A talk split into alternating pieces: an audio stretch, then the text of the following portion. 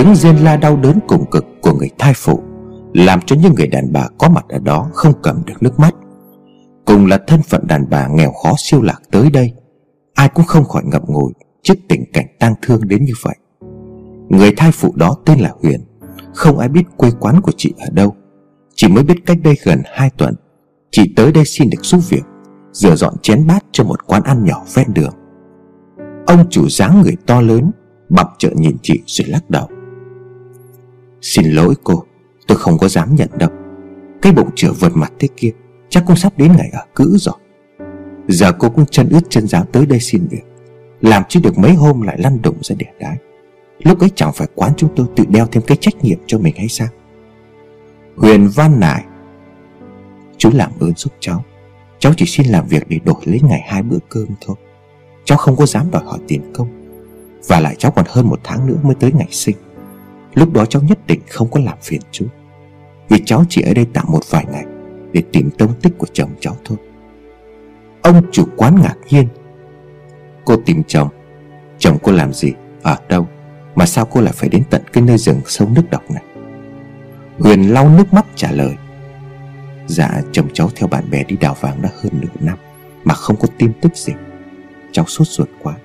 Không biết anh ấy sống chết ra sao. Mới vừa rồi Cháu nhận được tin báo là nhóm vàng của anh ấy Chuẩn bị qua cái địa phương này. Vì vậy cháu vội vã tới đây để tìm anh ấy. Bây giờ thì tiền bạc trong người cháu đã cạn hết rồi. Cháu không biết lấy gì mà sống qua ngày nữa. Chú, chú làm ơn giúp cháu. Cháu chỉ ở tạm đây lâu lắm là hai tuần. Nếu mà lúc đó vẫn không có tin tức gì Thì cháu sẽ quay về để sinh con. Rồi sau này cháu sẽ tính tiếp. Ông chủ quán tuy nói năng rộn ràng như vậy nhưng lòng dạ không đến nỗi sắt đá. Trước cảnh tình của Huyền, Ông không nỡ từ chối. Ông nhận chị vào làm những việc lặt vặt trong quán, Để chị có chỗ trú thân Và có cơm ăn qua ngày. Mỗi ngày có bao nhiêu lượt khách ra vào, Ông chủ quán đều tìm cách dò hỏi giúp chị. Nhưng tuyệt nhiên, Nhóm đào vàng của chồng chị vẫn bật vô âm tín, Không có một dấu hiệu nào.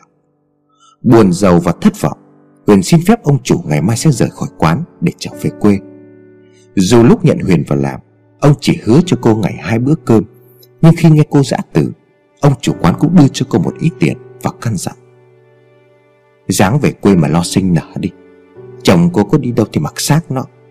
Nếu mà nó còn sống, Thì sẽ có một ngày nó quay trở về. Cô đừng có ngu dạ mà lăn lộn đi tìm như vậy nữa. Huyền cúi mặt vâng dạ cho qua chuyện. Sáng ra, Vừa chào từ giã mọi người, Huyền bỗng lên cơn đau bụng tới tấp, Làm cho cô không gượng nổi. Biết có điều chẳng lành, Huyền cố thu hết sức lực, Rời khỏi quán cơm của ông chủ tốt bụng, Lê ra được tới bờ suối Cách đó khá xa, Thì cô không còn đủ sức để đi nữa. Những cơn đau liên tiếp thúc giục, Khiến cho Huyền gần như ngất lịm đi, Người vã mồ hôi ra ướt nhẹp. Một vài người phụ nữ phát hiện ra cô Đang nằm lả trên vũng máu, Họ hốt hoảng gọi nhau kéo đến, Nhưng cũng chỉ biết đứng nhìn Và xót xa cho Huyền mà thôi. Những người đàn bà thuộc tầng lớp dưới cùng của xã hội Cuộc sống nghèo khổ cùng cực Đã đẩy họ phiêu bạc đến tận nơi này. Hàng ngày, họ phải đối diện với những nguy hiểm trực trở Và những cơn sốt rét rừng Mà khó ai có thể qua khỏi. Họ đứng nhìn Huyền đang lăn lộn. Bằng kinh nghiệm của bản thân, Họ biết rằng Huyền sắp sinh con. Mặc dù Huyền bảo cô còn hơn một tháng nữa Mới tới ngày ở cữ. Chuyện sinh sớm đối với một người phụ nữ Phải lăn lộn đường xa như Huyền Không có gì là lạ. Lúc này đây, Giữa núi rừng hoang vu, Không có một ai có kinh nghiệm đỡ đẻ. Thì họ phải biết làm sao Để giúp Huyền vượt qua cơn cạn. Huyền đã đuối sức, Cô dần dần chìm vào mê sả Trong cơn mơ màng, Cô còn nghe tiếng khóc văng vẳng của đứa bé Đang đòi được chào đời. Mẹ xin lỗi, Mẹ xin lỗi con. Huyền thốt lên câu cuối cùng Rồi thở hắt ra. Hai bàn tay đang bấu vào người đàn bà bên cạnh Cũng đã rơi ra và rơi phịch xuống đất. Cô ấy đã đi rồi. Một người kêu lên, Người ta vội lau những giọt nước mắt thương cảm, Rồi chạy đi kêu thêm một vài người đàn ông tới, Giúp bó xác cô vào một chiếc chiếu sách sơ xác Để đem đi chôn vùi tạm bợ Nơi ven rừng. Rồi người ta tản mát đi về với công việc của mình. Chỉ có duy nhất một người đàn bà Vẫn ngồi lại bên đấm mổ mới đắp của Huyền Chị là một người nhỏ thó Nhưng đầy nghị lực. Cuộc đời của chị đã trải qua nhiều trông gai, Thử thách. Có những lúc chị tưởng rằng không vượt qua được nhưng cuối cùng chị vẫn tồn tại được trên đời. Không những chỉ tồn tại, Mà chị còn lo lắng nuôi dạy được hai đứa con sinh đôi, Một trai một gái, ăn học nên người. Thuở nhỏ, Chị là một đứa trẻ mồ côi, Được một bà lão ăn xin tốt bụng đem về nuôi nấng. Bà đặt cho chị cái tên là Phúc, Nhưng cuộc đời của chị không hề có bóng dáng của hạnh phúc vẹn toàn. Những năm tháng ấu thơ, Phúc theo bà lê la trên đầu đường xó chợ Để van xin lòng tự tâm của con người. Cuộc sống của hai bà cháu cứ lay lắt như vậy. Ngày dựa vào những đồng tiền bố thí, Đêm nương náu ở gầm cầu, Sạp chợ cứ thế trôi qua. Tới năm Phúc lên 7-8 tuổi gì đó, Thì bà lão mất chỉ sau một cơn cảm soạn Không còn bà lão, Phúc thôi không hành nghề ăn xin nữa. Cô bé chuyển qua giúp việc cho những người buôn bán trong chợ. Ai gọi gì cô bé cũng làm, Sai gì cô bé cũng đi. Những người tốt bụng vẫn trả công sòng phẳng Theo nội dung công việc mà họ nhờ vả cô. Nhưng cũng không ít kẻ lợi dụng, Khi thấy Phúc không biết đòi họ Phúc là một cô bé ngoan ngoãn. Cô nhận được rất nhiều việc, Nhưng vì tính tình hiền lành Nên cô chấp nhận thua thiệt một chút trong đời. Lớn lên một chút, Phúc xin và giúp việc cho nhà người ta. Và tới năm 18 tuổi, Thì Phúc cũng dành dụng được một số vốn kha khá. Cô định dùng số tiền đó để buôn bán, Nhưng chưa kịp thực hiện ước mơ, Thì tình yêu tới gõ cửa, Khiến cho Phúc thay đổi hết mọi dự tính trong đời. Hắn là một thanh niên khá điển trai, Dân tỉnh nhưng lên Sài Gòn làm nghề thợ hồ, Trôi nổi theo những công trình xây dựng. Phúc và hắn quen nhau trong một lần nhóm thợ hồ của hắn, Đến sửa nhà cho người chủ mà Phúc đang giúp việc. Tình cảm ngày một nảy nở, Phúc vui tươi, sung sướng trước tình cảm đầu đời này. Cô đã dành cho hắn trọn vẹn tình yêu Và cả cái ngàn vàng của người con gái, Mà lâu nay Phúc vẫn giữ gìn, Dù cho cô sống lang bạc nhiều năm ngoài đời. Khi nghe Phúc báo tin cô đã mang thai Hắn tỏ ra vô cùng mừng rỡ. Hắn đã vẽ ra trước mặt Phúc một cuộc sống êm đềm Của đôi vợ chồng son Với những đứa trẻ bé bỏng dễ thương. Phúc hoàn toàn tin tưởng vào hắn. Cô trao cả cuộc đời mình cho hắn, Trao cả số vốn liếng mà cô đã dành dụng biết bao lâu cho hắn. Nhưng hắn lại là một kẻ tồi tệ. Khi đã cầm được số tiền mồ hôi nước mắt của Phúc, Hắn lại lặng lẽ trốn khỏi cô, Không một lời giã biệt. Bỏ lại Phúc bơ vơ giữa Sài Gòn Với cái bảo thai đang lớn dần trong bụng. Ban đầu Phúc vẫn không thể tin rằng hắn đã cao chạy xa bay. Cô cứ nghĩ rằng hắn bận việc gì đó, Nên gấp rút bỏ đi Mà không kịp từ biệt cô. Nhưng rồi ngày tháng cứ tiếp tục trôi qua, Niềm tin trong Phúc cũng đã bắt đầu tắt lịm. Phúc nhận rõ được tình cảnh bi đát của mình. Không tiền bạc, Không nhà cửa, Cô phải biết sống ra sao khi sanh nở. Có người biết chuyện khuyên Phúc vứt bỏ bảo thai, Nhưng cô kiên quyết không nghe. Trên cõi đời này Phúc là một người tứ cô vô thân, Không ai là ruột già máu mổ. Cô thèm lắm một gia đình, Thèm lắm các quan hệ gia đình Mà mỗi con người đều có quyền có nó. Thì giờ đây cô đã sắp sinh rồi, Đứa bé trong bụng sẽ là người thân duy nhất của cô. Cô không thể nào vứt bỏ nó được. Mặc dù cô biết rằng, Một khi đã quyết định giữ lại đứa bé, Là cô phải chấp nhận đương đầu với sóng gió cuộc đời. Phúc lao vào làm việc. Cô tàn tiện từng đồng xu nhỏ suốt mấy tháng dòng. Đến khi cái bụng cô to ra thì chủ nhà không chịu thuê cô nữa. Cô lại ngày ngày mang cái bụng lẻ lặt đi bán từng tờ vé số, Từng tờ báo để kiếm tiền. Ngày đau đẻ, Phúc không dám vào bệnh viện Vì sợ sẽ mất một khoản tiền lớn. Cô thầm vái van trời Phật, Giúp cho cô được mẹ tròn con vuông Tai qua nạn khỏi Quả đúng như vậy, Phúc sinh con một mình trong khu nhà ổ chuột, Nơi mà cô đang ở trọ. Cũng có một vài người thương tình đến giúp đỡ cô khi ấy. Nhớ lại cảnh đi biển một mình đau lòng của mình ngày trước. Chị Phúc không khỏi ngậm ngùi, Thương cảm cho người mẹ trẻ vắn số, Vừa chút hơi thở tàn. Lúc người mẹ trẻ ấy chết, Chị Phúc đặt tay lên bụng cô Và còn cảm thấy đứa bé trong bụng đang quẫy đạp Hãy kêu lên đứa bé, Nó chưa có chết, Đứa bé vẫn còn sống. Chị Phúc muốn kêu lên như vậy, Nhưng tiếng kêu chưa thoát ra khỏi cuống họng, Chị đã phải kìm giữ lại. Ở đây Giữa hoàn cảnh như thế này, Thì làm sao có thể cứu được đứa bé? Mà giả như có cứu được nó rồi, Thì ai sẽ là người kêu mang nuôi nấng? Thôi thì cho nó đi theo mẹ, Biết đâu nó sẽ còn dễ chịu hơn. Nhưng khi hai mẹ con vừa được chôn vùi dưới lòng đất, Chị Phúc lại cảm thấy lương tâm của mình giản vặt, Giống như chị đã có phần tạo ra cái chết cho hai mẹ con. Chị ngồi bên nấm mộ lấp vội, Nước mắt lăn dài. Chị nghe như tiếng đứa bé đang khóc đòi sữa bú Chị tưởng tượng ra cái cảnh giờ này nó đang hốt hoảng trò đạp lung tung trong bụng Vì thiếu dưỡng khí.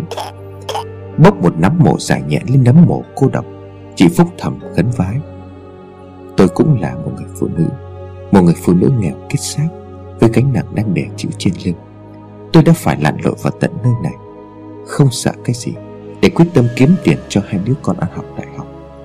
Nhưng những ngày sống lê lết ở đây Số tiền ít ỏi tôi mang theo Cũng đã cạn Và giấc mơ tìm thấy vàng cũng biệt tâm nơi đâu Hai mẹ con cô chắc cũng giống như tôi. Chúng ta là người cùng cảnh ngộ. Trước hoàn cảnh bi đát của mẹ con cô, Tôi đành phải bó tay đứng ngó. Nhưng mà lòng tôi đau đớn lắm. Tôi không thể có khả năng làm gì cho hai mẹ con cô hết. Giờ đây tôi đã quyết định rồi. Ngày mai tôi sẽ trở về. Hai mẹ con cô nếu có linh thiêng Thì hãy đi theo tôi. Mỗi ngày tôi có món gì bỏ vào miệng Thì tôi sẽ cúng hai mẹ con cô món đó. Hai mẹ con cô hãy đi theo tôi. Đừng ở lại nơi này làm gì. Cô đơn lắm. Hãy đi theo tôi. Chị Phúc không hề biết rằng, Giữa lúc chị đang thành tâm khấn vái như vậy, Thì đứa bé trong bụng người đàn bà vắn số kia Vừa chút hơi thở cuối cùng. Nó vọt ra cõi đời, Không bằng con đường sinh đẻ bình thường Như những đứa bé khác.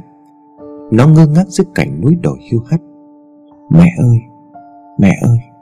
Mẹ!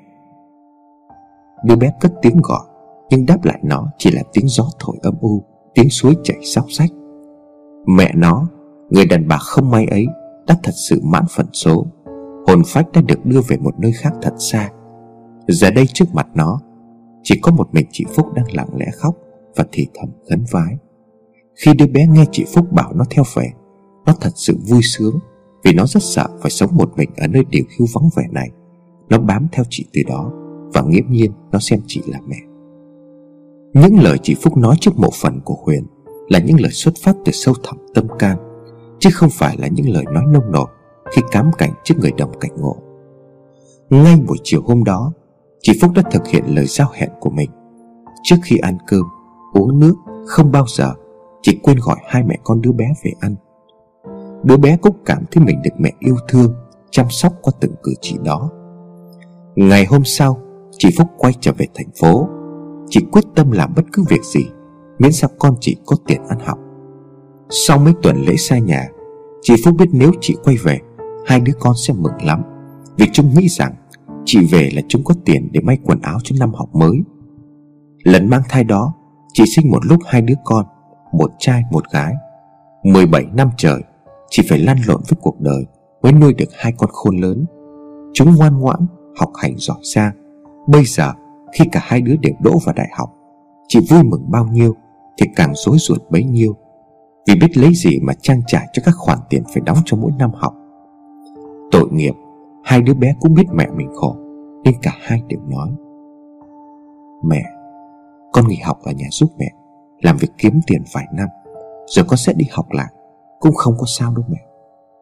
Thằng anh lại bảo, Hay là mẹ cứ để cho con ở nhà giúp mẹ, Lo cho em. Một mình em học đại học cũng được rồi. Dù hai đứa có nói cỡ nào đi chăng nữa, Chị nhất quyết không thay đổi. Nhưng bây giờ, Khi chị trở về nhà Chị chỉ còn hai bàn tay trắng, Thì biết phải làm sao. Chị Phúc không về nhà vội. Chị vét túi mua được một ổ bánh mì nhỏ xíu. Chị ngắt ổ bánh mì ra làm ba phần Và nói thêm. Hai mẹ con phải ăn tạm với từng miếng bánh mì này. Cho nó đỡ đói, Rồi mình sẽ tính tiếp. Đứa bé xả tới miếng bánh Vừa ăn nhỏ nhẹ, Vừa len lén nhìn bà mẹ, Đang oằn người vì những lo toan đeo đẳng nó thương mẹ lắm. Mấy hôm nay nó biết rằng Mẹ nó không đủ tiền để ăn cho no bụng, Nhưng nó không biết phải làm sao Để có thể giúp được mẹ. Ăn xong, Chị Phúc uể oải đứng lên, Bậm môi và cương quyết. Cứ lặp lại cái điệp khúc cũ xem thế nào. Thằng bé tò mò, Lặp lại điệp khúc cũ nghĩa là gì. Nó níu áo chị định hỏi. Nhưng chị hoàn toàn không biết tới sự hiện diện của nó. Đứa bé cũng hiểu được rằng Nó chỉ là một phong hồn bé nhỏ, nó không phải là người, Nó chưa được làm người. Nó lẽo đẽo đi theo chị Phúc, Vượt qua mấy ngàn đường đông vui tấp nập. Nó thấy sao người ta ăn mặc đẹp đẽ Và mặt mày vui tươi như vậy, Còn mẹ nó thì lại nhào nhĩ và héo hắt thế kia. Cuối cùng, Rồi mẹ nó cũng dừng lại trước một ngôi nhà thật to. Có một dòng chữ thập đỏ thật lớn ngay trước cổng. Trong ngôi nhà đó có rất nhiều người mặc quần áo trắng tinh Đi ra đi vào như có vẻ khẩn trương lắm. Lạ quá, Trông mẹ mình thế này Thì có quen ai ở nơi sang trọng như vậy được chứ? Thằng bé tò mò đứng đợi chị ở cổng. Chị Phúc ngần ngại hồi lâu, Rồi xăm xăm đi thẳng vào một căn phòng Trong khuôn viên ngôi nhà to lớn đó. Thằng bé trông thấy mẹ nó, Nói một điều gì đó với người mặc áo trắng. Người đó nhìn mẹ nó hồi lâu, Từ đầu tới chân, Rồi lắc đầu quậy quậy. Cuối cùng, mẹ nó buồn bã lê bước đi ra. Nó không hiểu mẹ nó làm gì. Mãi cho tới khi nó nghe chị Phúc lẩm bẩm một mình. Thật khổ cho cái đời mình. Ngay cả việc đem máu mình đi bán mà người ta cũng chê. Chị không đủ sức khỏe. Ai mà chả biết như vậy. Chỉ tại mình cần tiền quá Nên phải làm như vậy thôi. Đứa bé ứa nước mắt. Giờ thì nó đã hiểu. Mẹ nó gầy ốm như vậy. Còn mấy giọt máu để nuôi sống bản thân Mà còn muốn đem đi bán. Nó tiến tới ôm chặt lấy cổ chị, Thì thầm vào tai chị. Mẹ, Con làm gì để giúp được mẹ? Mẹ nói đi, Con sẽ giúp mẹ. Chị Phúc hoàn toàn không nghe được những lời thằng bé nói. Nó cũng biết như vậy, Nhưng không dằn lòng được. Chị lang thang trong công viên không biết phải làm gì. Chị không dám về nhà với một bộ dạng như vậy. Chị ngồi xuống ghế đá, Thằng bé cũng ngồi sát một bên. Bất ngờ chị nhìn thấy phía đối diện có một người phụ nữ đang cầm bàn tay một cô gái lên xăm soi, Rồi nói ra một thôi một hồi Những điều quá khứ vị lai, Khiến cho cô bé cứ phải tròn mắt kinh ngạc. Một lúc sau, Cô gái đứng lên cảm ơn rối rít, Rồi đặt vào bàn tay người đàn bà đó một sấp tiền. Chị Phúc chép miệng than thầm, Ước gì mình cũng có thể đoán được chuyện quá khứ vị lai của thiên hạ, Thì lo gì không nuôi được các con ăn học đàng hoàng. Chỉ đơn giản vậy thôi sao? Thằng bé ngạc nhiên kêu lên. Tưởng gì khó, Chứ chuyện đó thì đâu có gì to tát. Nếu chỉ cần biết được chuyện quá khứ, Chuyện tương lai của người ta, Mà có tiền cho mẹ nó đỡ phải vất vả và khổ sở thế này, Thì nó sẽ giúp được mẹ. Nhưng nó cũng biết rằng, Nếu làm như vậy, sẽ vi phạm luật trời. Nhưng thôi mặc kệ, Nếu ông trời trên cao, Cũng sẽ hiểu và thông cảm cho hoàn cảnh của mẹ nó. Nó sẽ giúp mẹ kiếm tiền. Thằng bé quyết định như vậy.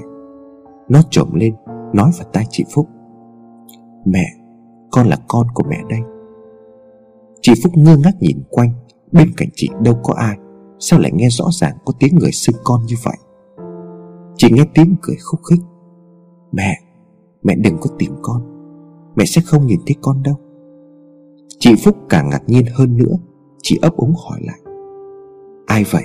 Ai lại xưng hô mẹ con với tôi như vậy? Thằng bé cười giỏi Tại mẹ không có biết thôi. Chính mẹ đã dẫn con từ rừng núi về đây. Con là đứa con trong bụng người thai phụ đã chết bên bờ suối. Chính nhờ có mẹ Mà mấy hôm nay con được no bụng Được có người chở che cho con. Chị Phúc run giọng lo lắng. Con, con nói thật. Dạ, con nói thật. Mẹ cũng đừng tỏ ra lo sợ như vậy với con. Con chỉ là một phong nhi Là một oan hồn bé nhỏ Nhưng con biết thương mẹ lắm. Suốt những ngày qua đi theo mẹ con đã phần nào hiểu được những nỗi khổ mà mẹ đang phải chống chọi. Chính vì vậy, con sẽ quyết tâm giúp mẹ. Vong Nhi nói Chị Phúc hoang mang hỏi lại Con giúp được mẹ, Giúp bằng cách nào? Mẹ thực sự không có hiểu. Vong Nhi cười vang, Nó nhảy nhót xung quanh chị tỏ vẻ vui tươi lắm.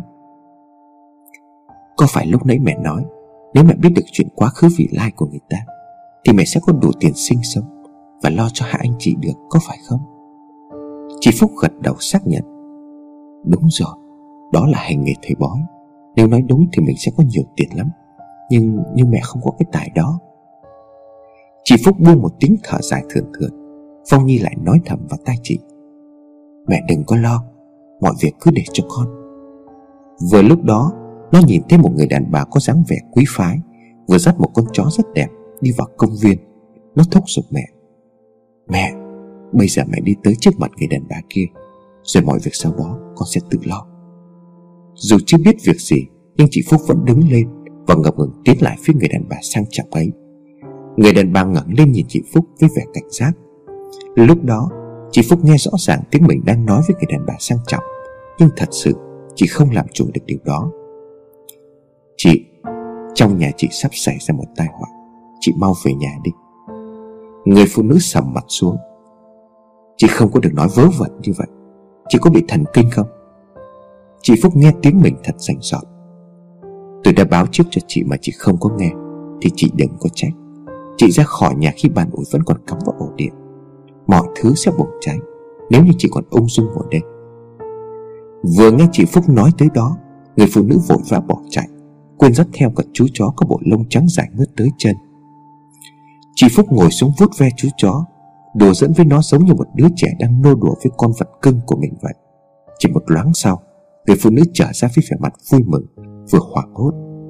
Người phụ nữ sang trọng nhào tới ôm chầm lấy chị Phúc, Không còn dè dặt trước cái vẻ lôi thôi tồi tàn của chị. Trời ơi, cũng nhờ chị, Nếu không chắc ngày em cháy rụi rồi. Em thật là mang ơn chị quá. Chị thật có tài thánh. Đầu óc em dạo này lơ đấy Nhớ trước quên sau Đang ủi đồ, Thì con chó nó đòi đi vệ sinh. Vậy là em dắt nó bỏ đi Mà quên mất cái bản Chị Phúc thật sự không biết nói gì Chỉ cười im lặng. Người phụ nữ kéo chị Phúc ngồi xuống ghế. Chị, chị có tài như vậy Chị làm ơn nói dùm em biết những chuyện mà em đang lo lắng trong thời gian qua. Xem có cách nào để giải quyết được. Xin chị chỉ dẫn giúp em Em sẽ đền ơn chị xứng đáng. Chị Phúc toan mở miệng từ chối Thì chị nghe chính mình đang thao thao bất tuyệt Nói chuyện với người phụ nữ ấy.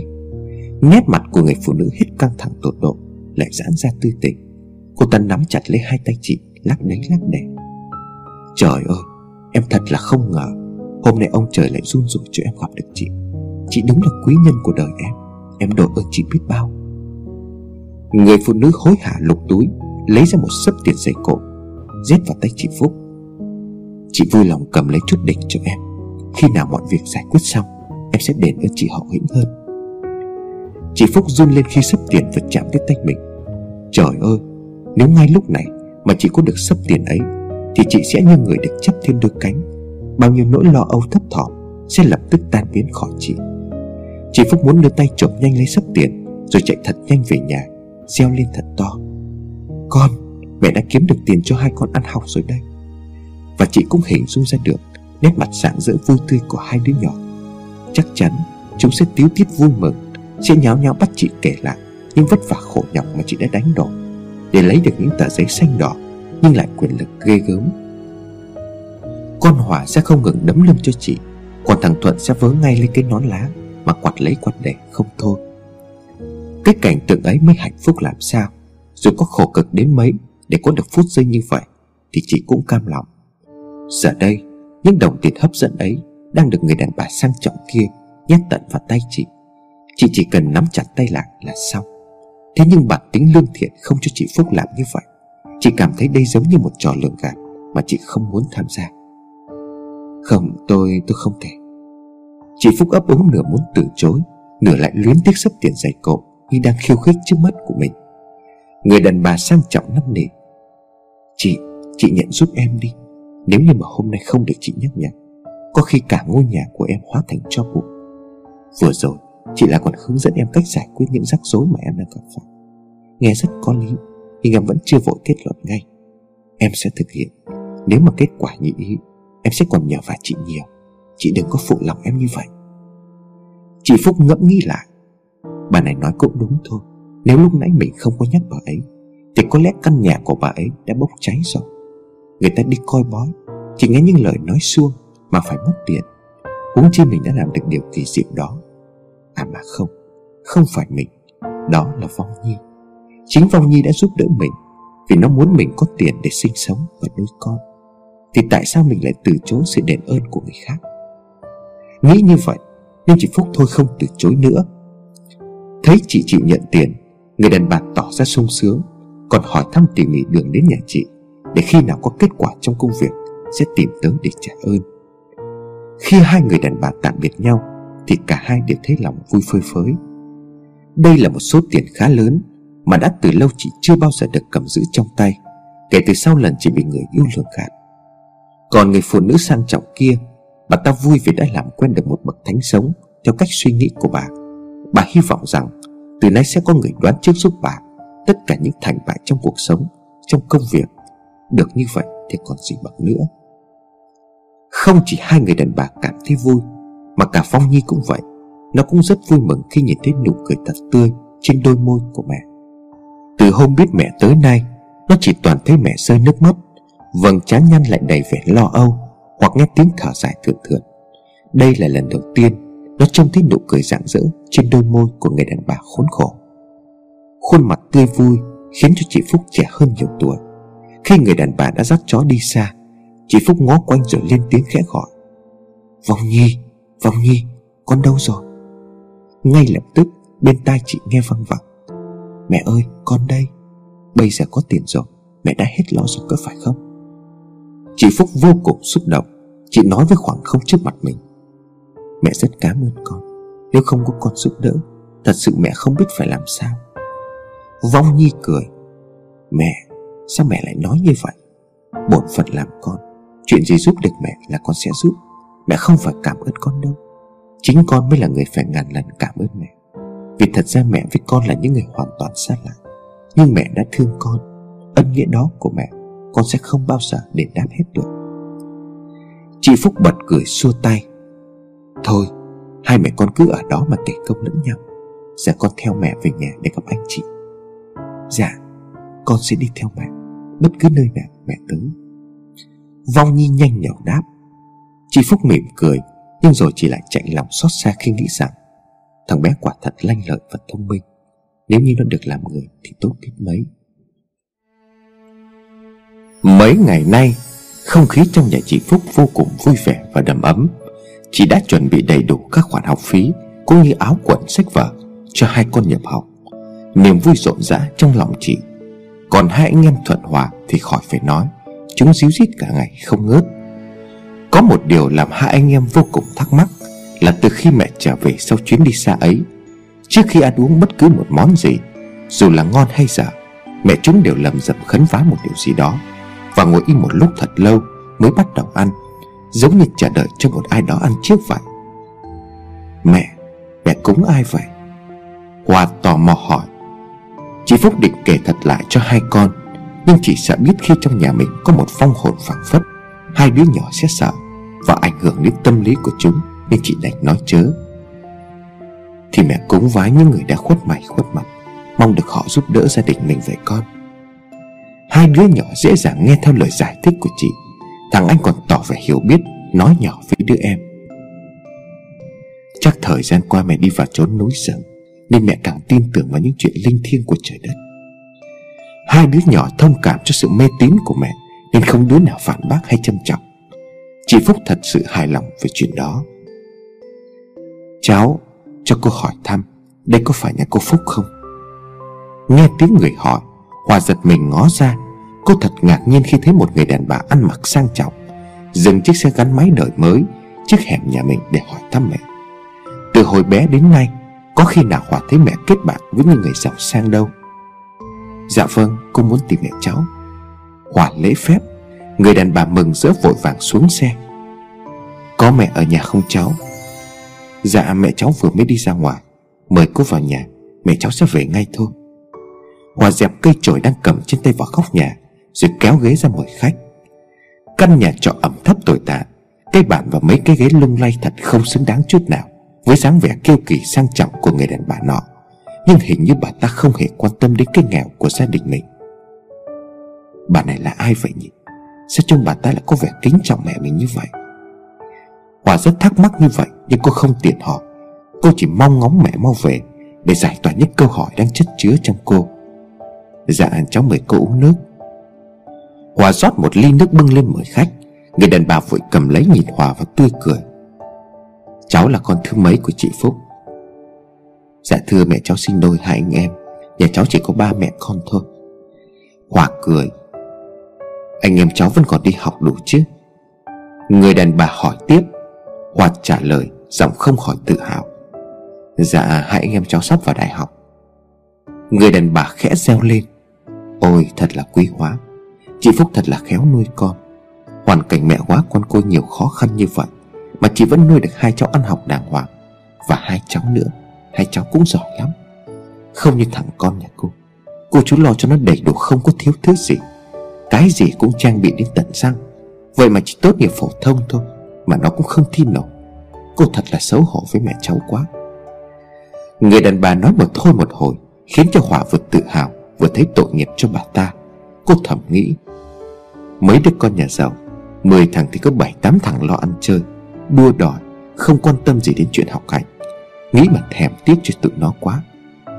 Quả lúng túng không biết nói câu gì Để an ủi người đàn bà xa lạ đó. Nhưng may quá Cô vừa trông thấy mẹ về. Vậy là có người giải cứu cho cô rồi. Mẹ Có khách tìm mẹ đấy. Hoặc kêu lên khi chị Phúc vừa bước vào cửa. Chị ngạc nhiên. Khách nào tìm mẹ vậy con? Hòa chưa kịp trả lời Thì bà khách đã hấp tấp đứng lên bảo. Chị là em này. Chị có còn nhớ em không?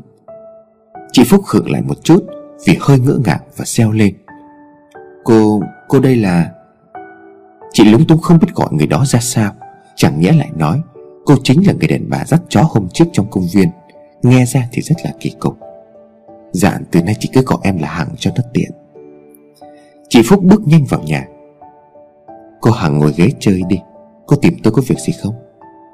Chị Phúc lo ngại, Không biết bà Hằng có tới đây Để đòi lại bớt số tiền hôm trước đưa cho mình không. Có thể vì lúc đó bốc đồng, Chị ta gom hết những tiền trong túi Đến khi về nhà nghĩ lại thấy tiếc, Nên hôm nay tới để xin lại. Bà Hằng kéo ghế ngồi sát lại gần chị Phúc, Cất giọng thầm thì đầy vẻ bí mật. Chị, Quả thật chị có tài thánh đó. Chị nói đâu là trúng chốc đó. Em phục chị sát đất. Hôm nay em tới đây, Trước là để hậu tạ cho chị. Sau là muốn nhờ chị giúp em thêm một chuyện nữa. Chị Phúc vừa mừng vừa lo lắng. Tôi, hôm trước cô đã biếu tôi nhiều tiền rồi. Tôi không có dám nhận đến đâu cô Hằng. Bà Hằng tỏ rất giận dỗi. Coi chị kìa, Chị đã giúp em một việc lớn như vậy, Thì cái sự hậu tạ của em có thấm vào đâu? Chị mà không nhận là em buồn lắm. Chị cứ coi em như em gái trong nhà, Đừng có khách sáo với em nữa. Trong lúc mẹ và khách đang nói chuyện, Thì Hòa lui vào buồng đứng nghe lén. Cô thật không hiểu tại sao Người đàn bà đó lại nói rằng Mẹ mình đã giúp đỡ một bà ta một việc lớn, Rồi lại còn muốn nhờ vả mẹ thêm một điều gì nữa. Mẹ thì nào giờ có biết gì Ngoài những công việc chân tay đơn điệu Mẹ còn có thể giúp gì được bà ta Ngoài việc dọn dẹp nhà cửa? Mà nếu là công việc đó, Thì chắc hẳn một người đàn bà sang trọng như vậy, Không đời nào lại tỏ vẻ thua kém trước mẹ mình như vậy. Hoặc càng ngạc nhiên nhiều hơn nữa, Khi thấy người khách đó trao cho mẹ một phong bì giấy cổ, Mà thoáng nhìn qua, Cô đoán được chắc chắn bên trong Những tờ giấy tiền có giá trị không nhỏ. Trời ơi, Mẹ mình đã làm chuyện gì vậy? Hèn gì vừa rồi, Mẹ có được số tiền lớn để lo cho anh em mình nhập học. Có khi nào, Có khi nào vì anh em mình Mà mẹ nhúng tay vào chuyện phi pháp không? Như buôn bán xì ke ma túy chẳng hạn. Quả bất giác run lên, Nhưng mồ hôi lại đổ giọt Khi cô nghĩ tới việc đó. Cô muốn chạy ảo ra để ngăn mẹ lại, Nhưng Hòa đã thật cố gắng để kìm nén lại. Mẹ đang nói chuyện với khách, Mình không có thái độ vô lễ. Chút nữa khách về, Mình sẽ nói chuyện với mẹ. Thà rằng mình và anh bỏ học Chứ nhất định không để vì anh em mình Mà mẹ phải xa chân vào con đường tội lỗi. Nước mắt của Hòa ứa ra, Hai bàn tay cô bấu chặt vào thành giường Để đè nén dòng cảm xúc đang sôi sục trong người cô. Hôm rồi em đã làm đúng theo lời chị dặn, Chứ nếu không thì em đã thua trắng tay rồi. Ông sẽ em cứ khen em mãi, Làm em vô cùng xấu hổ. Đành phải thú thiệt với ông là tất cả đều nhờ sự giúp đỡ của chị. Nhưng ban đầu, Ông ấy không có tin. Ông ấy la em Đồ đàn bà tối ngày tin vào ba cái chuyện mê tín dị đoan. Lâu lâu xăm xi được một lần, Lại hết lời tán dương ca tụng. Em ức lắm, Cãi tay đôi với ông ấy một trận không phân thua thắng bại. Em đánh liều, Cá độ với ông ấy việc thứ hai này. Em dứt khoát nói, Khi ra đấu thầu, Anh phải đưa đúng ra cái con số đó. Chắc chắn sẽ trúng. Nếu không em sẽ giao luôn cả công ty em đang quản lý cho ông ấy. Em sẽ về nhà nấu cơm hầu hạ ông ấy trọn đời. Ông ấy cười vào mặt em. Nó là thứ đàn bà cạn nghĩ. Với con số đó mà đòi thắng trong một cuộc đấu thầu quy mô như vậy hay sao? Sáng ra, Trước khi đi, Ông ấy nói với em một câu làm em tức lộn ruột. Anh biết chắc chắn sẽ thua, Nhưng anh chấp nhận cái kèo thua này Để cho em an phận về làm vợ. Hầu hạ anh như lời em đã hứa. Quả thật hôm đó em cũng lo lắng lắm. Cứ sợ lỡ ra có gì Thì phải chôn chân cuộc đời trong bốn bức tường nhà bếp. Có lẽ em là người hồi hộp nhất. Nhưng mà tới chưa chồng em về.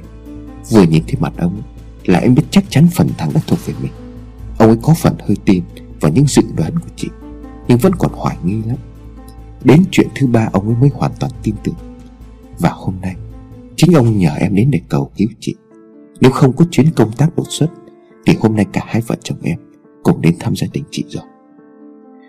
Hoàng nghe rất rõ những lời kể lể của người khách lạ. Cô từ từ lấy lại bình tĩnh.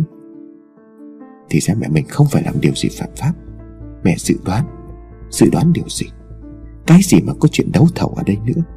Mẹ biết gì về những vấn đề đó mà đoán nhỉ? Trời ơi, Mình nóng ruột quá. Tiếng chị Phúc từ tốn.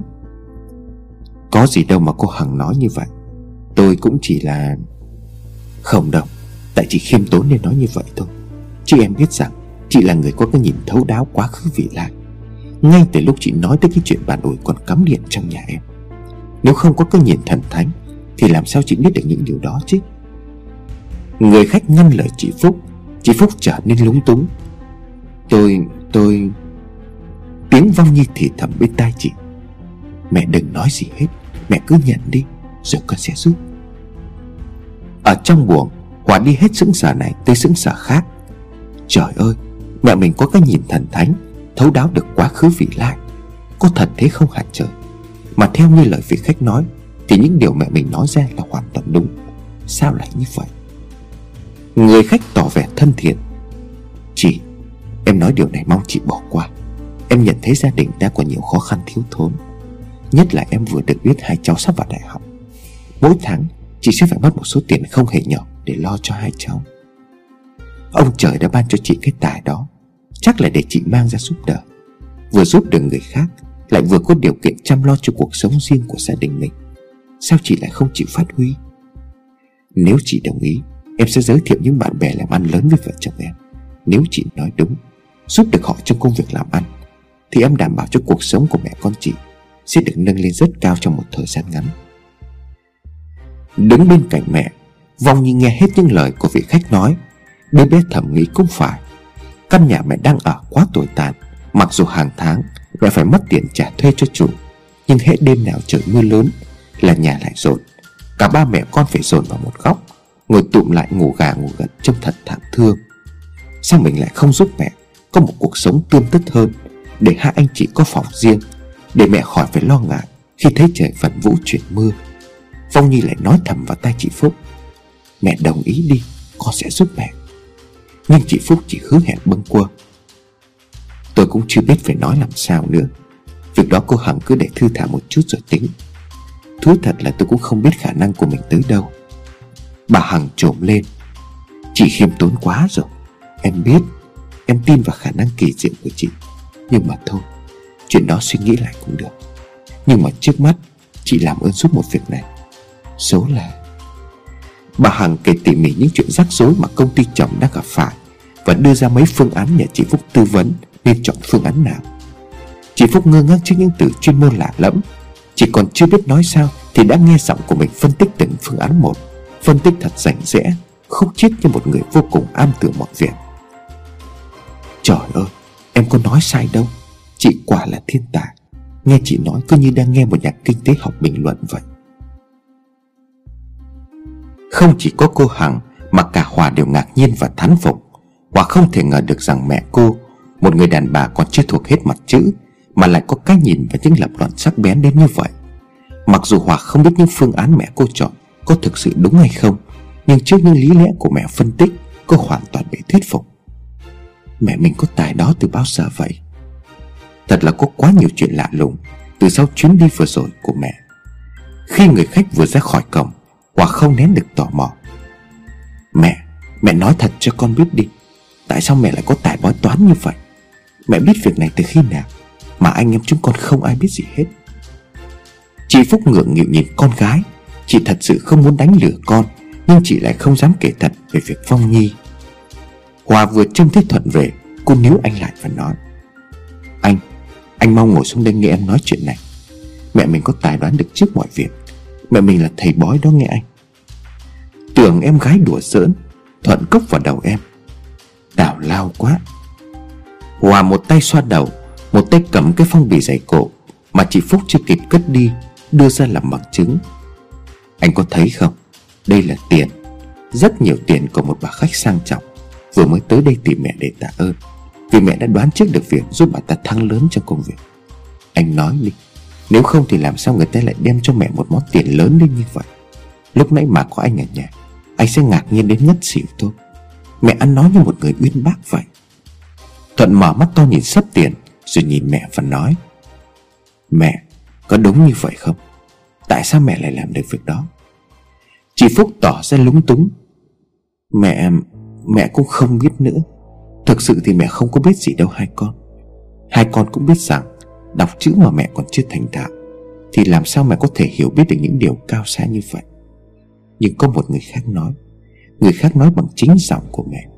Mẹ không biết phải giải thích như thế nào Để cho các con hiểu sự thật này. Hoàng ngồi sát vào anh, Tỏ vẻ lo sợ, Nhưng lại tỏ ra am hiểu. Con biết rồi, Lâu nay con vẫn thường nghe bạn bè kể Về việc đi coi bói ở những người có phần âm sự Những lúc như vậy, Thật ra người đó đâu có biết gì. Đâu có nói được gì, Mà chỉ cho mượn thân xác Để một linh hồn nào đó nương dựa vào. Có đúng vậy không mẹ? Chị Phúc gật đầu. Con nói đúng lắm. Mẹ hoàn toàn không có biết gì đâu, Nhưng tự nhiên mẹ lại nghe được tiếng mình nói như vậy. Thuận lo lắng. Nhưng như vậy có ảnh hưởng gì tới sức khỏe của mẹ không? Chị Phúc chấn an. Không có gì các con phải lo. Mẹ không thấy gì xảy ra trong mình hết. Các con cũng thấy đó. Mẹ đâu có bị làm sao? Nhưng nếu các con không có đồng ý, Thì mẹ sẽ không làm như vậy nữa. Hòa rụt cổ. Con không biết, Con không có ý kiến gì. Anh hai thấy sao? Mẹ mình có nên tiếp tục cái nghề này hay không? Lúc nãy anh mà nghe cô khách đó nói, Anh không mê thì thôi. Cô đó nói nếu mẹ mình đồng ý, Thì cô sẽ giới thiệu toàn bạn bè làm ăn lớn. Mẹ mà nói đúng, Thì nhà mình sẽ được đổi đời trong tích tắc. Thuận mân mê cái phong bì ra vẻ đăm chiêm một lúc rồi mới cất tiếng. Thật ra con cũng không muốn mẹ làm nghề bói toán này đâu. Nhưng nếu không có làm việc này, Thì mẹ phải lăn lộn với những công việc nặng nhọc. Mà đồng tiền kiếm được thì không có bao nhiêu. Mẹ cũng đã lớn tuổi rồi. Chúng con không muốn thấy mẹ phải gồng mình, Gánh từng đôi nước Hay gõ lưng ra Để giặt rũ quần áo cho người ta. Nên con nghĩ rằng tạm thời mẹ cứ làm công việc này cũng được. Mình cũng đâu phải gạ gẫm gì người ta mà sợ tội lỗi. Mẹ giúp cho họ thì họ đền ơn. Cũng sòng phẳng thôi mà. Có phải không mẹ? Chỉ vài năm nữa, Tụi con ra trường. Khi đó nhất định tụi con không để cho mẹ làm việc này nữa. Mẹ chỉ ngồi chơi để hưởng phúc thôi. Chị Phúc nghe mắt mình cay cay Trước những lời nói hiếu thảo của con trai. Vậy thì tạm thời mẹ cứ làm công việc này. Hoàng nghiêng đầu sang thì thầm với anh trai, Giọng bớn cợt. Để rồi anh xem, Mai mốt đây Mẹ mình sẽ nổi tiếng. Giống như ông thầy hít trong chuyện cổ tích cho mà coi. Em thật là Thuận giơ tay định cốc lên đầu em gái, Nhưng Hòa lại nhanh nhẹn né được. Cô cười phá lên rồi chạy vụt ra phía sau. Chị Phúc nhìn theo hai con Mà lòng ngập tràn hạnh phúc. Quả đúng như lời cô Hằng nói hôm nào, Chỉ một thời gian ngắn hành nghề Mà chị Phúc đã mua được một miếng đất khá rộng Và xây dựng được một ngôi nhà khang trang Mà trước đây dù có nằm mơ, Chị cũng không dám mơ tưởng đến. Cuộc sống của ba mẹ con chị Phúc Giờ đây đã không còn cái cảnh thiếu hụt quanh năm suốt tháng. Cứ phải chạy bờ hơi tai Để lo chuyện cơm áo gạo tiền. Tiếng đồn lan đi rất nhanh và xa. Người ta tìm đến chị mỗi ngày một đông. Có lúc chị không còn đủ thời gian Để cơm nước nghỉ ngơi gì cả. Chị Phúc một phần thấy người ta lặn lội từ xa tới Mà không nỡ từ chối. Một phần nữa chị cũng không muốn mất những đồng tiền Mà người ta tự nguyện đem đến tận nhà cho chị cái công việc chỉ ngồi nói suông cả ngày, Dù có mệt đi chăng nữa, Thì có thấm vào đâu so với những công việc nặng nề Mà trước đây chị vẫn thường làm. Có lẽ chính vì vậy Mà chị Phúc cứ coi hết lần này đến lần khác, Cứ hết ngày này lại qua ngày khác.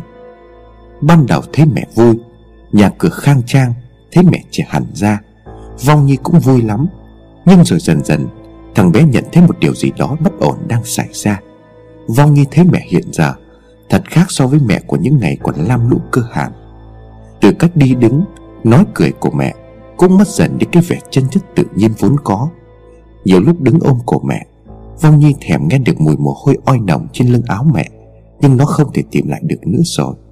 Giờ đây thân thể của mẹ, Lúc nào cũng tỏa ra mùi nước hoa đắt tiền thơm phảng phất. Nó thấy mẹ dần dần trở nên xa lạ vô cùng. Mẹ cũng không hề hỏi xem Nó có mệt hay không Khi từ sáng đến tối mịt nó phải làm cái công việc chui phúc đời tư của thiên hạ. Nhiều lúc Vong Nhi cảm thấy buồn và tủi thân. Nó thấy hình như bây giờ, Mẹ xem nó như một công cụ để hái ra tiền, Chứ không còn dành tình thương cho nó như ngày trước. Và Vong Nhi cũng biết rằng, Mỗi lần mẹ nó đoán được vận hạn cho một người nào đó Là góp phần làm đảo lộn quy luật của trời đất. Vào một buổi tối, Sau khi mẹ khoan khoái cất số tiền kiếm được trong ngày và kết sắt Phong Nhi thì thầm vào tai mẹ. Mẹ, Cuộc sống của gia đình mình bây giờ cũng đã đủ lắm rồi, phải không mẹ? Bắt đầu từ ngày mai, Mẹ đừng có coi nhiều người như vậy nữa. Mẹ phải kiên quyết mỗi ngày, Chỉ xem cho đúng ba người thôi. Không có ngoại lệ như người tư tư nghe mẹ. Chị Phúc sững sờ một lúc rồi hỏi lại. Sao thế con? Có chuyện gì xảy ra vậy? Bây giờ thì không thấy gì, Nhưng rồi chắc chắn sẽ xảy ra mẹ. Chúng ta cần phải đề phòng hơn trước. Vong như buồn giàu nói, Chị Phúc gạt ngang. Con lo xa quá nên nói vậy thôi, Chứ mẹ thấy đâu có vấn đề gì đáng để quan tâm đâu. Mình làm việc này là để giúp đời Mình có hại ai đâu Mà sợ tai ương quả báo. Vong Nhi nghiêm nghị, Mẹ nghĩ vậy là không có đúng. Mặc dù thoạt nhìn Thì việc làm của mẹ con ta rõ ràng là giúp được người ta, Tránh được tai ương có thể xảy ra trong đời, Hoặc là giúp người ta giành lấy được những phần thắng trong công việc. Nhưng mẹ nghĩ kỹ lại đi. Khi có người thắng thì tất có người thua. Mà nhiều trường hợp đáng ra cái phần thua kia Sẽ nghiêng về người phần thắng. Chỉ vì người đó biết tới mẹ, Tìm tới đây để hối lộ cho mẹ một số tiền Là họ giành được phần thắng trong tay. Còn kẻ không hối lộ Thì đành phải chịu chết. Như vậy có công bằng không mẹ? Và còn nữa Những người đúng ra là vào giờ đó, Ngày đó họ sẽ phải gặp tai nạn Thì mới đúng với luật nhân quả Mà tạo hóa đã định ra. Nhưng những kẻ hối lộ lại thoát khỏi, Lại đi lật ngược với luật trời. Như vậy chẳng khác nào Mẹ con mình chống đối lại với trời đất. Chính vì con thương mẹ, Con không muốn thấy mẹ phải sống nghèo khổ vất vả, Nên con mới đồng ý giúp mẹ việc này Để đời sống gia đình mình được cải thiện hơn xưa. Giờ thì gia đình mình đã quá đầy đủ, Có cuộc ăn của để rồi Con nghĩ mỗi ngày Mẹ chỉ xem cho ba người là đủ lắm rồi. Chị Phúc thở dài Tại con không biết đó thôi, Nên mới tưởng ra nhà mình có của ăn của để Anh chị con còn phải ăn học đến mấy năm nữa. Rồi khi hai đứa nó ra trường, Mẹ phải chạy vậy lo công ăn việc làm cho chúng nó. Rồi dựng vợ gả chồng, Rồi mua nhà, mua cửa, Đủ thứ chuyện cần tiền con ạ. À. Nhưng nếu con không có đồng ý, Thì mẹ cũng không ép buộc con đâu. Nghe giọng mẹ có vẻ hờn dỗi Vong Nhi khuyên chân thành. Mẹ, Sống ở trên đời biết bao nhiêu mới đủ hả mẹ? Mình cứ cho là đủ Thì tất nó sẽ đủ thôi. Con chỉ sợ rằng nếu kéo dài tình trạng này, Thì chắc chắn sẽ có một ngày Mẹ con mình sẽ bị đền tội. Con thì không sao, Vì con chỉ là một phong nhi, Con lo là mẹ với các anh chị. Thôi được rồi, Con nói bấy nhiêu mẹ nghe đủ rồi, Mẹ đau đầu quá, Giờ mẹ chỉ muốn ngủ thôi. Thấy mẹ hờn dỗi muốn chấm dứt câu chuyện tại đó, phong Nhi thật buồn, Nhưng nó nghĩ lại, Rồi một ngày mẹ nó sẽ hiểu được lòng nó. Nó không muốn mẹ phải trả giá Vì lòng tham không đáy của con người. Sáng hôm sau, Khi coi tới người thứ ba, Thì Vong Nhi nói thầm vào tay chị Phúc và nhắc nhở. Đây là người cuối cùng mẹ nhé. Chị Phúc gật ngang. Cuối cùng sao được hả con? Mình mới thông báo hôm nay thôi. Người ta đâu có biết được. Người ta đã có câu xếp hàng từ lâu rồi. Nếu mình từ chối như vậy, Sợ người ta nói mẹ con mình ý có tiếng Rồi làm cao hay sao? Còn dáng giúp mẹ một hôm nay nữa. Hôm nay người ta thấy mình dán thông báo, Chỉ xem đến người thứ ba thôi. Thì ngày mai người thứ tư đến, Khắc sẽ tự ra về, Không đợi mình từ chối. Vong như ngao ngán khi thấy mẹ trở nên tham lam quá mức. Nó biết rằng mẹ nó chỉ có nói như vậy, Để kéo dài thêm được ngày nào hay ngày ấy. Nhưng vì nể mẹ, Không muốn mẹ phải mất mặt trước mọi người, nên Vong Nhi vẫn phải kiên nhẫn xem tới người cuối cùng Khi trời đã tối mịt. Sáng hôm sau Thấy mẹ vẫn lặp lại nguyên văn như cũ. Vong Nhi kiên quyết từ chối khi kết thúc ở người thứ ba. Con mệt mỏi lắm rồi. Con xin lỗi mẹ. Mỗi ngày con chỉ có thể giúp mẹ xem ba người mà thôi. Con không thể giúp mẹ thêm được nữa. Mong mẹ hiểu cho con. Những gì con cần nói, con đã giải thích với mẹ rất rõ ràng rồi.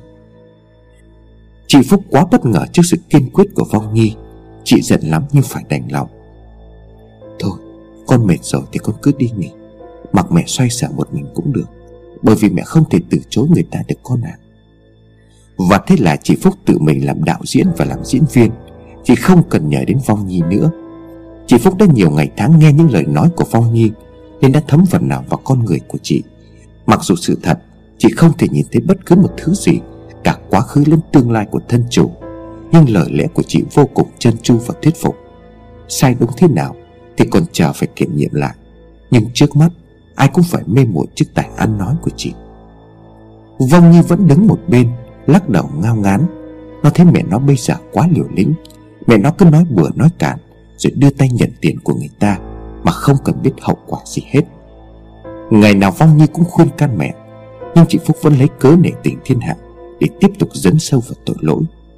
Bởi vì Vong Nhi chỉ giúp mẹ được ba người một ngày, Còn những người sau đó Là do chị Phúc tự một mình nói cản nói bậy nên tiếng tâm của chị dần mai một.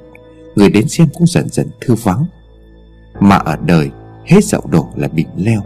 Giữa lúc chị Phúc tiếng tâm nồng như cồn, Thì người dân ở gần đó xem chị như một bậc thánh sống. Ai cũng nể nang kính trọng. Tới khi danh tiếng của chị không còn nữa, Thì người ta lại súng nhau lại, Vạch lá tìm sâu. Người ta ghen ghét đi báo với nhà chức trách. Chị Phúc nhiều lần bị mời lên mời xuống Vì cái tội coi bói lường gạt người khác. Bây giờ thì thỉnh thoảng Mới có một vài người tìm đến chị, Mà tiền công họ trả cho chị Cũng chẳng được bao nhiêu. Bà thầy bói đó hết thời rồi. Đó là câu kết luận mà người ta dành cho chị. Chị Phúc buồn lắm, Vì tiền đang vào ồ ạt Mà bất ngờ đứng khựng lại Thì không buồn sao được. Trong thâm tâm, Chị Phúc cho rằng mọi việc là do Phong Nhi gây ra, Vì nếu Phong Nhi đừng bày ra cái vụ chỉ coi cho ba người một ngày, Thì làm gì chị phải cương bừa bãi Cho đến lúc mất hết danh tiếng như vậy? Nghĩ là như vậy, Nhưng chị đâu dám ngang nhiên chống đối lại Vong Nhi. Dù nó chỉ là một đứa bé, Nhưng lại là một hồn ma, Nên chị biết rằng Chị không có đủ năng lực để chống đối. Thì thôi vậy, Đành chiều theo nó để mọi việc được êm xuôi. Nhưng từ đó, Tình cảm giữa chị Phúc và Vong Nhi ngày một phai dần. Mỗi bữa ăn, Chị Phúc vẫn không quên khấn vái mẹ con Vong Nhi, Nhưng đó hoàn toàn là lời trống rỗng, Giống như một chương trình được cài đặt sẵn có. Hết tới lúc là tự động phát ra, Chứ không chứa được bất cứ một tình cảm nào trong đó. Vong Nhi cũng vậy, Nó đã bỏ quên cái thói quen ôm chồm lấy cổ mẹ. Nó cảm thấy giữa nó và mẹ bây giờ, Sao mà gượng gạo đến buồn cười.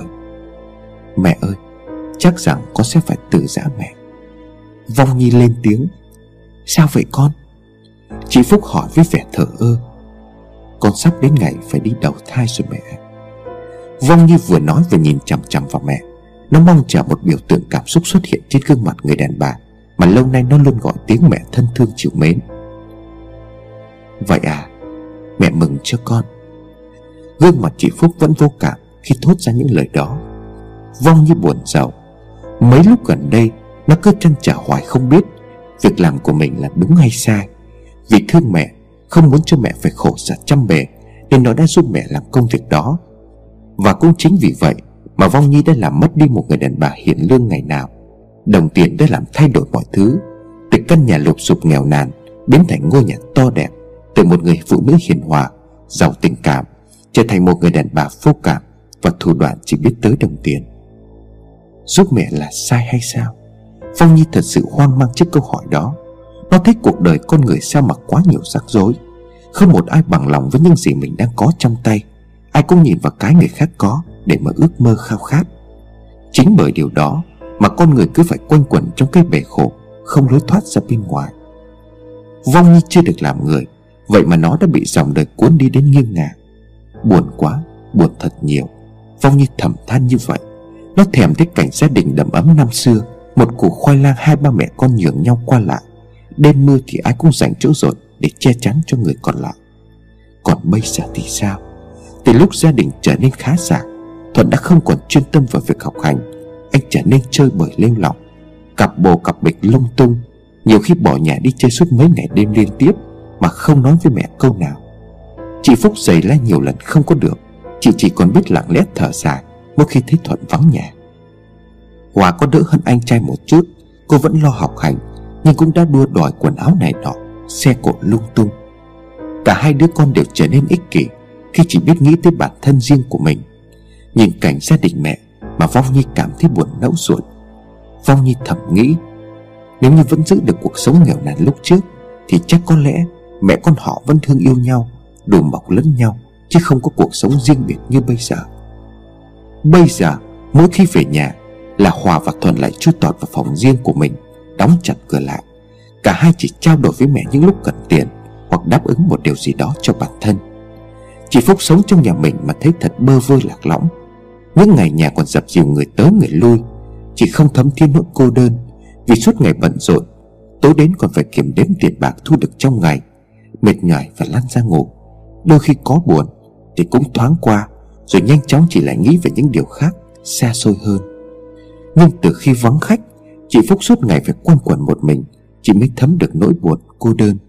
Mặc dù chị biết bên cạnh chị vẫn có vong nhi nhưng thật sự, Chị không thể yêu thương quyến luyến Như những ngày trước đây được nữa. Bây giờ nghe Phong Nhi bảo rằng Nó sắp phải từ giá chị để đi đầu thai, Chị Phúc cũng lấy làm lạ Là tại sao mình không cảm thấy buồn vui gì Trước cái tin đó. Ngẫm ra thì nó với mình Cũng có là gì của nhau đâu, Mặt mũi nó thế nào mình còn chưa được biết. Nhưng dù sao, Cũng nhờ cô Vong Nhi Mà gia đình chị mới có được ngày hôm nay. Nhưng chị rất chán khi phải nghe nó lặp đi lặp lại câu nói, Sẽ phải đền tội gì đó sau này. Thôi thì nó đi lúc này cũng tốt Tốt cho nó và tốt cho cả mình nữa. Chị Phúc hỏi bâng quơ. Con thích ăn gì? Sáng mai mẹ sẽ mua về cho con ăn. Vong Nhi rưng rưng nước mắt. Ước gì câu nói đó kèm với một cử chỉ chiều mến Thì nó sẽ hạnh phúc biết bao. Dạ thôi, Sáng mai con sẽ đi sớm. Vậy à? Hai tiếng vậy à thoát khỏi đôi môi người mẹ, Nghe sao mặt thở ơ và lạnh lùng đến vậy? Vong Nhi chưa được làm người, Tiếng khóc chào đời của nó chưa một lần được cất lên, Nhưng sao lúc này, Nó cảm thấy mắt mình nhòe nước. Sao lại vậy? Mình chỉ là một bóng nha bé nhỏ Bên cạnh cuộc đời, Mà đã phải chịu đắng cay của nhân tình thế thái. Thì trách gì kiếp con người Lại có nhiều đau khổ chân chuyên đến như vậy? Suốt đêm hôm đó Vong Nhi không có ngủ được, Nó ngồi bên cạnh mẹ. Thấy mẹ chăn trở rồi thở dài thườn thượt, Làm cho nó nhớ lại những ngày khốn khổ đã qua. Nó biết sự chăn trở và tiếng thở dài của mẹ Không phải dành cho nó, Nhưng sao nó vẫn cảm thấy ấm lòng, Bởi vì nó sợ sự vô cảm nơi mẹ biết bao nhiêu. Sáng sớm Vong Nhi đã lên đường. Nó có được một nguồn an ủi lớn lao trước giờ ly biệt.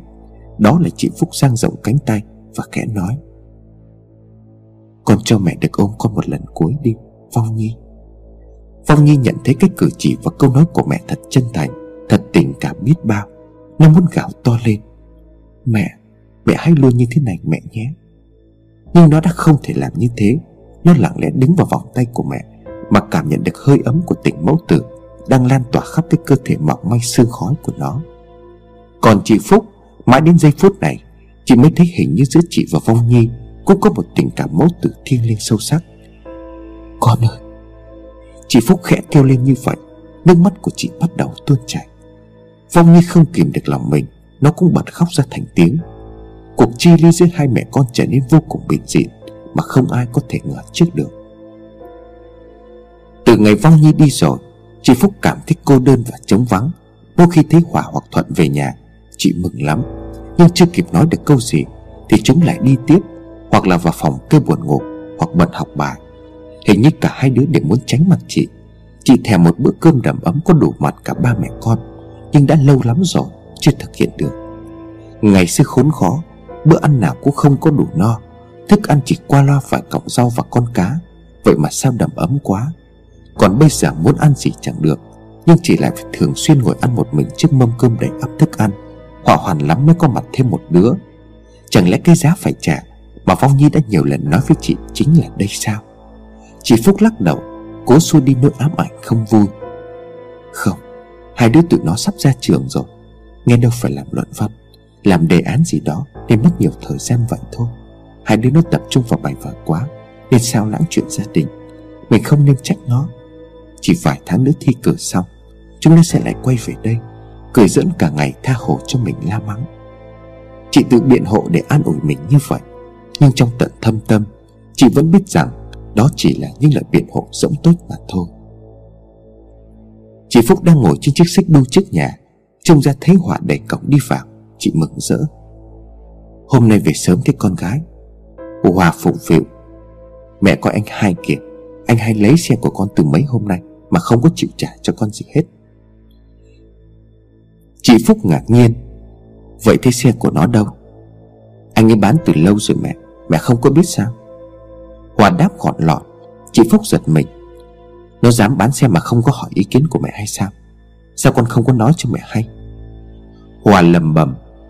Chuyện của anh, Con xía vô là anh mắng con ngay. Và lại con cũng tưởng mẹ biết rồi. Nó mượn xe của con làm gì? Chị Phúc nén cơn giận hỏi tiếp. Anh mượn xe của con đi Vũng Tàu với bạn một ngày.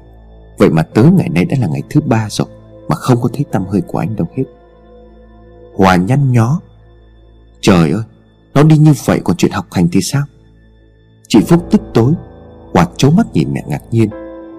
Anh bị đuổi học mấy tháng rồi mẹ chưa biết hay sao? Chị Phúc chới với. Trời ơi, Đã xảy ra cái chuyện như vậy, Sao không có đứa nào nói cho mẹ biết hết? Quả ơi, Sao con không có nói với mẹ? Thấy mẹ có vẻ đau khổ, Quả hơi lo, cô biện bạch. Con nghe anh hai nói là đã nói với mẹ rồi Nên con không có nhắc lại. Và lại con cũng đi sớm về tối. Cũng không mấy khi nói chuyện với mẹ, Nên con cũng không có nhớ. Chị Phúc đổ gục xuống rên rỉ. Trời ơi, con với cái. Bây giờ chúng nó sống trong cái nhà này Mà như người xa lạ vậy. Con ơi là con. Mẹ, Có gì mẹ chờ anh hai về rồi nói với anh ấy. Mẹ kêu khóc như vậy có lợi ích gì không? Hay chỉ làm cho người khác giỏm ngó mà chê bai nhà mình? Hoặc cầu nhau rồi bước vô vào phòng, Bỏ mặc mẹ một mình với nỗi đau buồn, tức giận. Chị Phúc đã đặt biết bao kỳ vọng vào hai đứa con. Chị nào có quản gì nhọc nhằn, mưa nắng, Cốt để lo cho con cái được ăn học đàng hoàng. Vậy mà khi nhà cửa đã đàng hoàng, Cái ăn cái mặc không còn là nỗi lo canh cánh bên lòng nữa, Thì chúng lại sinh tật, Đâm hư thân mất nết. Thằng Thuận của chị suốt 12 năm học, Không năm nào là không lãnh phần thưởng xuất sắc cuối năm.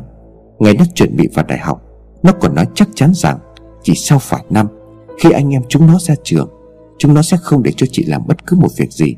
Mà chỉ để cho chị ngồi không hưởng phước mà thôi. Chị Phúc không phải muốn chờ cái ngày đó. Cái điều mà chị mong chờ nhất Là thấy được các con công thành danh toại Ổn định công ăn việc làm, Rồi tiến tới chuyện dựng vợ gả chồng cho hai đứa. Biết bao nhiêu công sức và tình yêu chị đã đầu tư vào đó. Vậy mà khi chỉ còn vài tháng nữa là kết thúc mấy năm đại học, Thằng con của chị làm gì đến nỗi Bị nhà trường buộc phải thôi học thế kia. Chị Phúc cảm thấy đau đớn Như vừa thêm bị một lần phản bội nữa trong đời. Chị gọi to. Hoa, Ra đây mẹ hỏi. Mẹ hỏi gì nữa đây? Hoa cằn nhằn, Cô đi ra ngồi bệt xuống thềm nhà, Ngay cạnh chiếc xích đu của mẹ. Con có biết thằng Thuận làm cái gì Để nhà trường đuổi học nó vậy không? Chị Phúc cố hỏi con gái bằng giọng ôn tồn. Thì anh ấy trốn học đi chơi, Bị cảnh cáo nhiều lần nhưng không có sợ.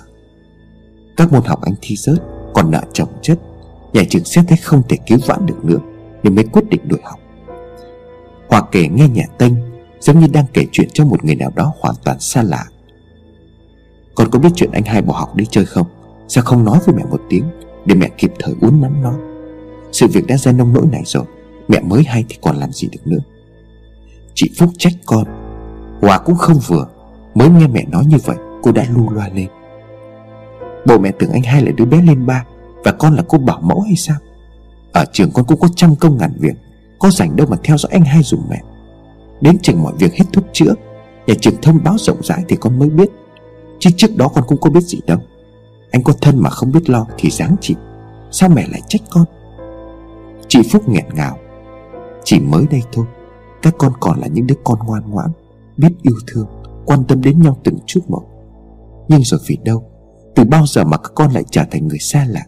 Xa lạ với cả mẹ ruột của mình như thế hả con? Mẹ thật không hiểu được các con. Hồi nhà ta còn khó nghèo, Mẹ chỉ ước mơ lo cho các con được no ấm đầy đủ, Để các con tập trung vào việc học. Vậy mà mẹ đâu có ngờ, Khi đã có đầy đủ rồi, Thì các con không còn động lực để cố gắng nữa. Mẹ, Con vẫn ăn học đàng hoàng mà mẹ. Hòa có vẻ xúc động khi thấy mẹ khóc, Chị Phúc vẫn không nén được cơn nghẹn ngào. Con vẫn ăn học đàng hoàng nhưng giữa mẹ con ta không còn được như trước. Mẹ có cái cảm giác hai con không cần tới mẹ nữa. Nhiều lúc mẹ nghĩ rằng nếu mẹ có chết đi Chắc hai con cũng cảm thấy không có điều gì mất mát. Hòa hoảng hốt ôm lấy mẹ. Mẹ, mẹ đừng có nghĩ vậy. Chúng con vẫn cần có mẹ. Vẫn rất yêu thương mẹ. Chị Phúc vừa khóc Vừa kể lại với con gái tất cả nỗi niềm thời gian gần đây Chị đang đeo nặng trong lòng. Thôi Con về phòng lo bài vở đi. Mẹ đã nói hết với con những gì mẹ muốn nói rồi.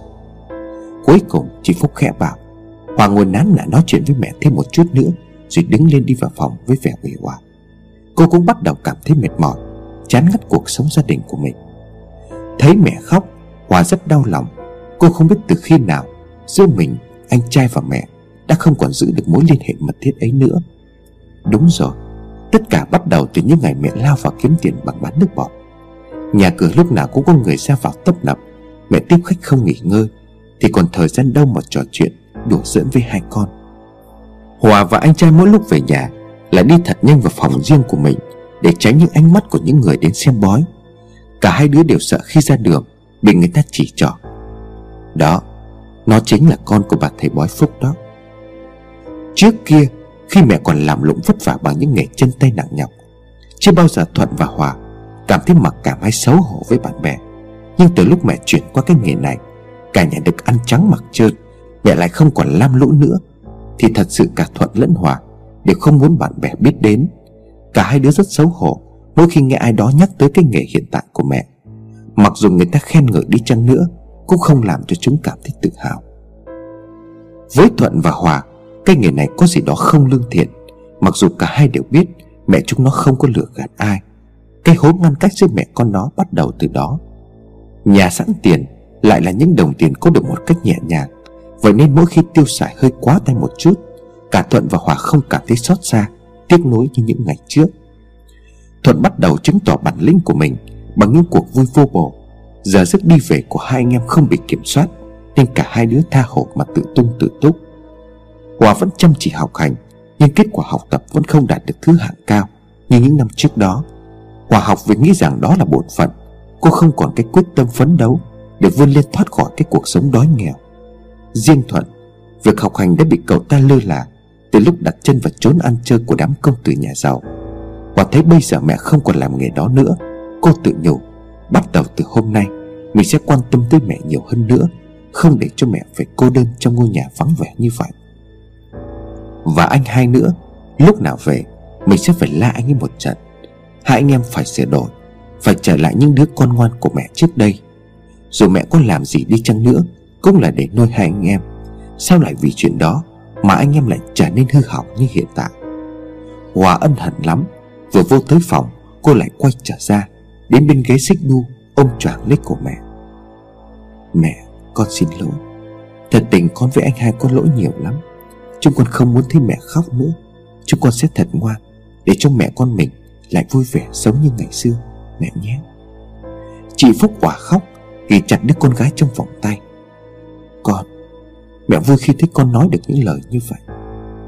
Chị Hòa quay sang kéo chiếc khăn Để lau nước mắt cho cô con gái rồi nói, Bây giờ mẹ con mình cùng chờ anh hai về. Chúng ta sẽ nói chuyện với nhau. Những lầm lỡ của các con mẹ sẽ bỏ qua hết. Nhưng hai đứa phải ăn học cho thật đàng hoàng.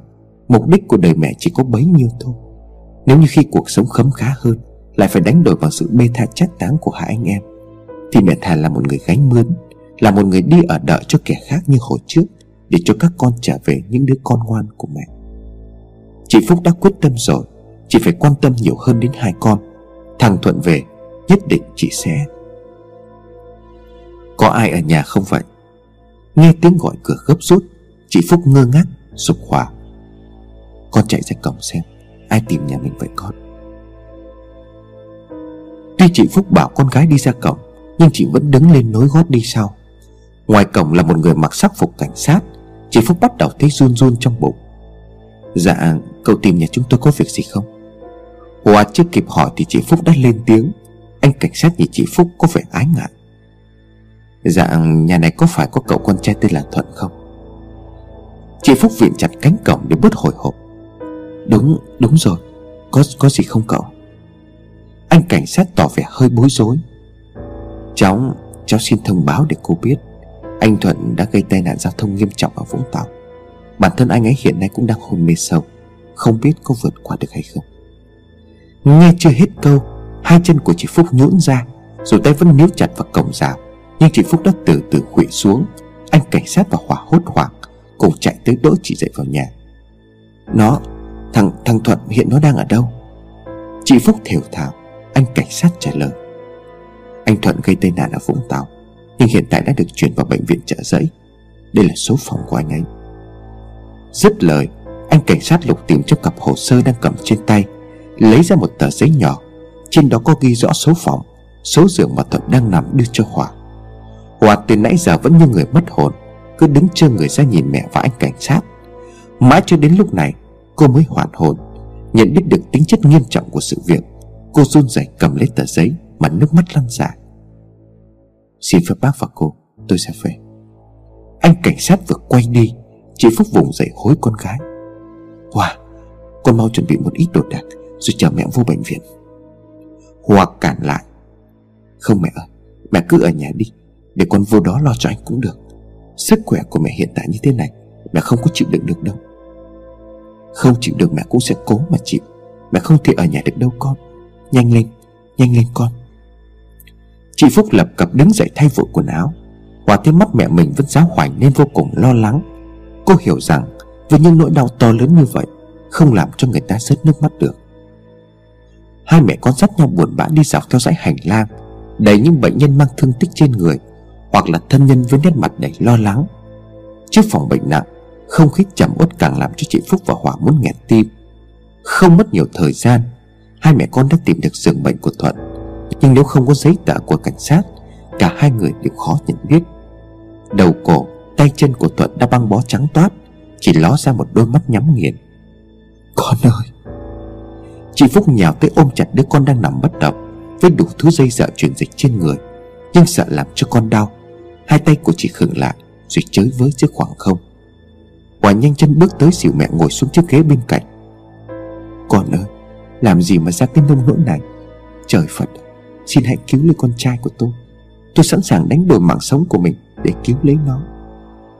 Chị Phúc không ngăn được nỗi thương tâm. Chị khóc là người đi. Họ đặt tay lên vai mẹ. Mẹ dáng bình tĩnh đi mẹ. Còn phải lo cho anh nữa. Nếu mẹ cứ như vậy, Thì con phải biết làm sao. Cúi xuống lau nước mắt cho mẹ, Mà nước mắt của Hòa cô tuôn lã trả Bất chợt, Chị Phúc dùng mình khi nhớ tới câu nói hôm nào của Phong Nhi. Chắc chắn một ngày sẽ bị trả giá. Chị hoảng hốt than thầm. Trời, Quả báo là đây hay sao? Phong Nhi ơi, Hãy cứu lấy anh. Hãy giúp mẹ lần sau cùng này đi con. Phong Nhi. Chị Phúc được bác sĩ cho biết, Với tình trạng hiện nay của Thuận Thì không có nhiều hy vọng, Nhưng chị quyết định còn nước còn tát, Chị sẽ chiến đấu tới cùng. Những đêm ở bệnh viện, Những lúc khuya khoát vắng người, Chị Phúc lại lang thang một mình ra sân, Thì thầm khấn vái, Kêu gọi Phong Nhi. Rồi như một phép lạ. Vào một buổi sáng Thuận bất ngờ tỉnh dậy Mà không hề có dấu hiệu nào báo trước Gây sửng sốt cho toàn thể các y bác sĩ ở đó. Trường hợp này quả là hiếm khi xảy ra. Chị Phúc sung sướng khi thấy con trai đã vượt qua lưỡi hái tử thần Nhưng chị hoàn toàn biết được một điều. Thuận, con trai của chị Chỉ còn lại thân xác mà thôi. Linh hồn của nó đã ra đi vĩnh viễn. Linh hồn hiện đang tồn tại trong cơ thể của Thuận Chính là Phong Nhi. Đứa bé đã một thời gian Quấn quýt yêu thương bên cạnh chị.